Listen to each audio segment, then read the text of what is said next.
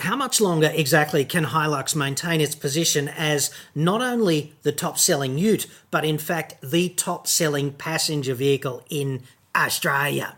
Because the sales that top the charts today are reflective of orders that were taken six to 12 months ago. And in the intervening time, Toyota has pulled the Rogue and the Rugged X from the Hilux lineup. If you configure a Hilux at toyota.com.au today, the range tops out at SR5. And then, of course, there's Ford, which has issued Toyota something of a watermelon sized 40 grit suppository, haven't they, recently, with the new V6 diesel Ranger. Which that's gotta hurt, okay? So can Toyota get its act together in a reasonable time frame and field a Land Cruiser engined V6 Hilux anytime soon, or is it actually game over for Hilux on top?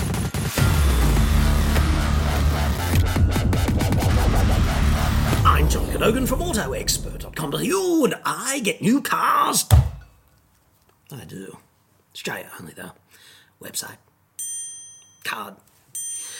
V6 Hilux in just a second, inspired by a question from you, if your name is Joe Monk. Now, Joe is the full golden billabong visitor, I have to say. He's got the full visa, you know, multiple entry visa with the, you know, acoustically transparent out the back. Just living the dream.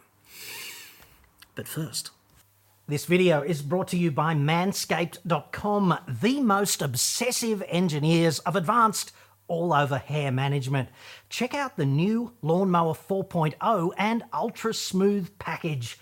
Lawnmower 4.0, waterproof, cordless, advanced ceramic blades with skin safe technology, reduces the risks of nicks and cuts blades so easily replaced. You can groom, therefore, quickly with complete confidence in the shower where cleanup is a breeze. Wireless inductive charging and a premium lithium ion battery delivers up to 90 minutes of runtime on a full charge. There's even a travel lock, so no more worries about draining the battery in your bag. And if you want something even smoother, you're in luck today, dude. Manscaped's new Ultra Smooth package is a dead easy three step shaving system to help you be bold and go bald with total confidence. Step one crop exfoliator. You jump in the shower, gentle liquid scrub. It only takes seconds. It's a preemptive strike against ingrown hairs. Step two, crop gel unique clear shaving gel, which is brilliant because you can actually see exactly what you are shaving. That's kind of important. Step three, crop shaver, perfectly engineered for the task at hand. Three precision blades with extra wide lubricating strips, pivoting head, optimal shave, dude. The Ultra Smooth package includes five replacement blades and a storage case for easy travel. Six million men worldwide trust Manscaped when it comes to the right tools for the family jewels. Go to manscaped.com slash autoexpert today. You'll get 20% off plus free international shipping when you use the promo code AEJC at checkout. That's 20% off plus free shipping with the promo code AEJC at manscaped.com slash autoexpert. Your balls will thank you. And now, let us go live via Ouija board from Dingo Piss Creek. This just in from Joe Monk, who says, This is a quote, dude. John, Johnny, J Dog, JC, the Messiah, very naughty boy. I see what he's doing. He's just trying to butter me up. Word on the street, or maybe it was just a Dingo Piss Creek wet dream. Regular viewer is a 2024 Hilux will be blessed with the 3.3 litre diesel V6. Please tell me it's true. Thanks in anticipation, Joe. Well, thank you, Joe. And to the extent that we know the truth of anything, it's true, dude. I mean, this is the informed speculation about future Hilux. But of course, when you talk about future anything Toyota, particularly Toyota at the moment, it's subject to a monument of caveats isn't it? It's the kind of height of monument of caveats that would get you into Icarus like trouble should you, you know, climb one on a bright, hot, sunny day. Okay, so just bear all this in mind with a grain of salt, sort of thing. I think it's the plan, but will the plan come off and will it be 2024 or 25 or 26? You can toss as many metaphorical coins as you like there, dude. The current state of play, though, is that Workmate SR and SR5 are the only new Hiluxes that currently exist. If you go to Toyota's website today and you configure a Hilux, that's kind of how it is, okay? They, they just conveniently forgotten, or maybe the word is omitted, the existence of the Rogue and Rugged X. It's like,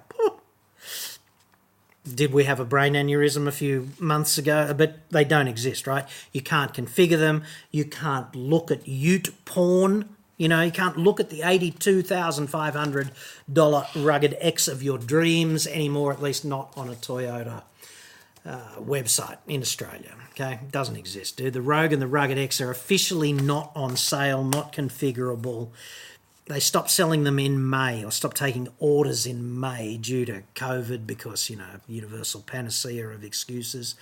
They say, quote, due to current demand, Toyota Australia can confirm that future orders have been temporarily paused. This is not due to the demand at all. This is a piece of convenient corporate bullshit from them.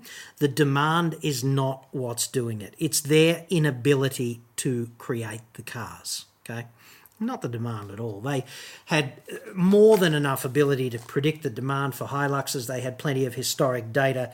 It hasn't jumped. It's the number one vehicle. It's still the number one vehicle. It's all business as usual on the demand side, right? And in fact, the Hilux is getting pretty old now. Okay, so the data is in on the current Hilux. And this is such a free kick for Ford with the Ranger. Talk about being in the right place at exactly the right time with a V6 diesel dual cab chitois. Like, dumb luck, but luck nonetheless. Toyota light commercials, we do know that the plan is that Toyota light commercials are going to move to this thing called a TNGA platform, right? And stupidly enough, it stands for Toyota New Global Architecture.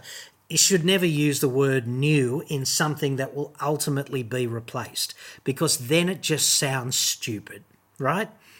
I don't know what they could have called it. There are a million different bullshit buzzwords that you can make. They could have used an actual acronym instead of an initialism for starters, right? Anyway, that platform is ultimately going to be uh, common to the Land Cruiser 300, the Tundra, the Tacoma. They would be obviously in the US, as well as the 4Runner in the US and the Hilux Fortuner, right? All sharing a common platform is the sort of objective a car maker like Toyota would have to rationalize its production and inventory because they have to make fewer bespoke widgets when they make the platform common, right? The Toyota new global architecture platform. And that will open the door to some pretty interesting potential developments, I guess you'd call it.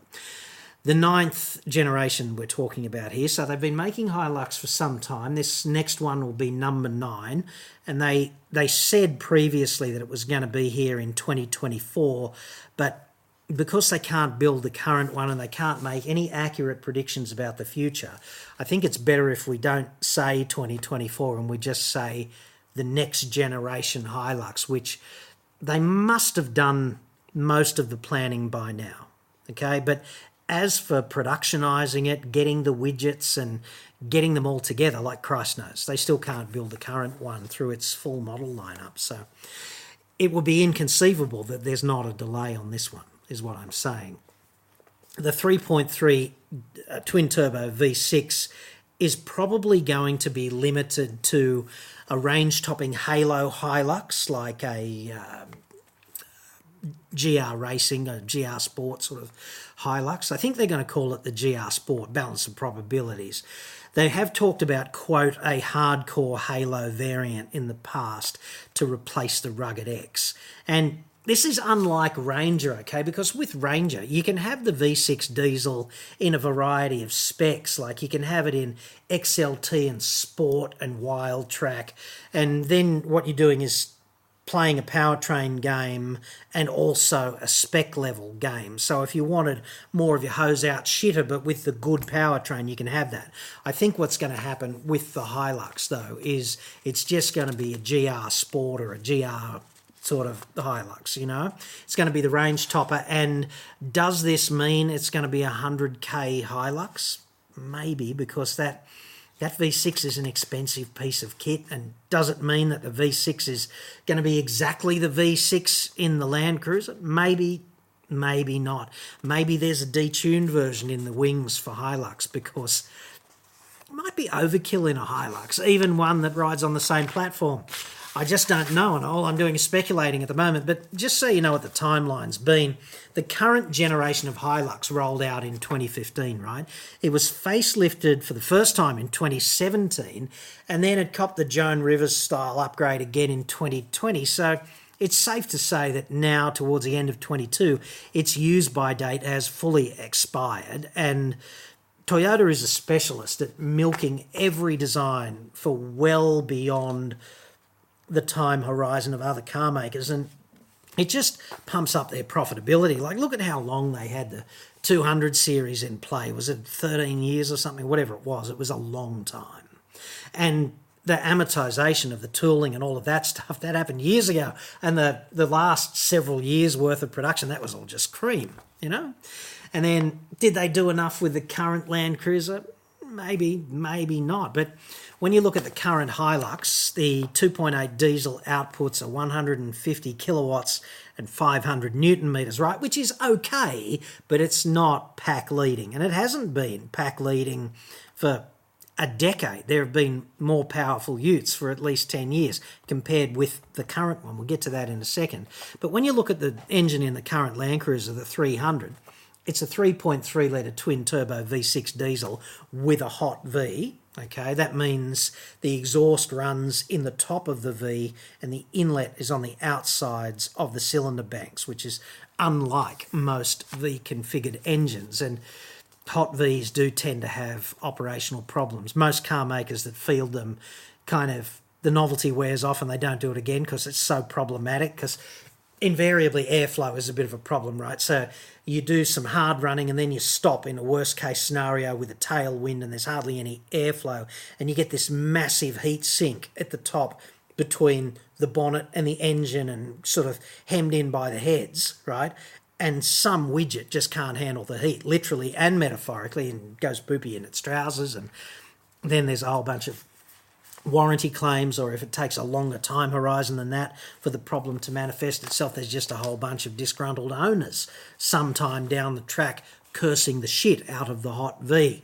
And this would not be the first time, so I think current owners of Land Cruiser 300 are lab rats running this final uh, duty cycle type experiment with Toyota, and hopefully it pays off. But anyway, it's an impressive engine in terms of its outputs. It's 227 kilowatts and 700 newton meters, which means 50% more power and 40% more torque than the current Hilux. So I can see a queue of cashed up bogans over the friggin' horizon looking for an engine like that in a Hilux, right? But uh, it's only 18% more capacity. So we're talking 40 to 50% more outputs, but only 18% more capacity. So the obvious conclusion there is that this engine is screwed up a lot tighter. Okay, and that does not bode well for reliability into the future either, because the harder you make each one of those CCs actually work, the less time it's likely to live reliably for. And there are hedges against that in R&D. You can do the detailed design different and engineer decent reliability certainly, but the experiment's still running with the initial mad lab rats and let's see what happens in 5 years or something. The range of V6 3 litre diesel now, it's 184 kilowatts and 600 newton meters, which is 23% and 20% respectively over the current Hilux in power and torque. Okay, so if the Land Cruiser 300 engine does make its way unadulterated into the Hilux, it will comfortably eclipse the Ranger V6. And the Ranger, let's not forget, it was the number two seller in Australia for many, many months before the current model. So the current model is going to be probably supply limited, I suppose. Otherwise, there'd just be this tsunami of pent up demand that would be satisfied, and Ranger would eclipse Hilux for several months in the normal course of business. But because of the supply limitation, like, dude, anything's possible. The old Amarok V6, right? And that vehicle is like 11 or 12 years old too. It's 165 kilowatts, 550 newton meters. So that's comfortably on top of the current Hilux. Not massively in front, but comfortably over the outputs of the current Hilux. And remember that even older, I'm talking 10 years old, Navara STX 550. Like, not much of a platform, but 170 kilowatts and 550 newton meters. Not too much to argue with that. Probably, I'd suggest, excuse me, a bit of a ute before its time. So, anyway, the Rugged X now, and by now I mean when it was on sale a few months ago, was 82,500 Australian dollars plus on road costs, so roughly 90 grand on the road. So it's pretty safe to assume that we are going to be looking at a $100,000 Hilux if we get a Halo model with that engine in it.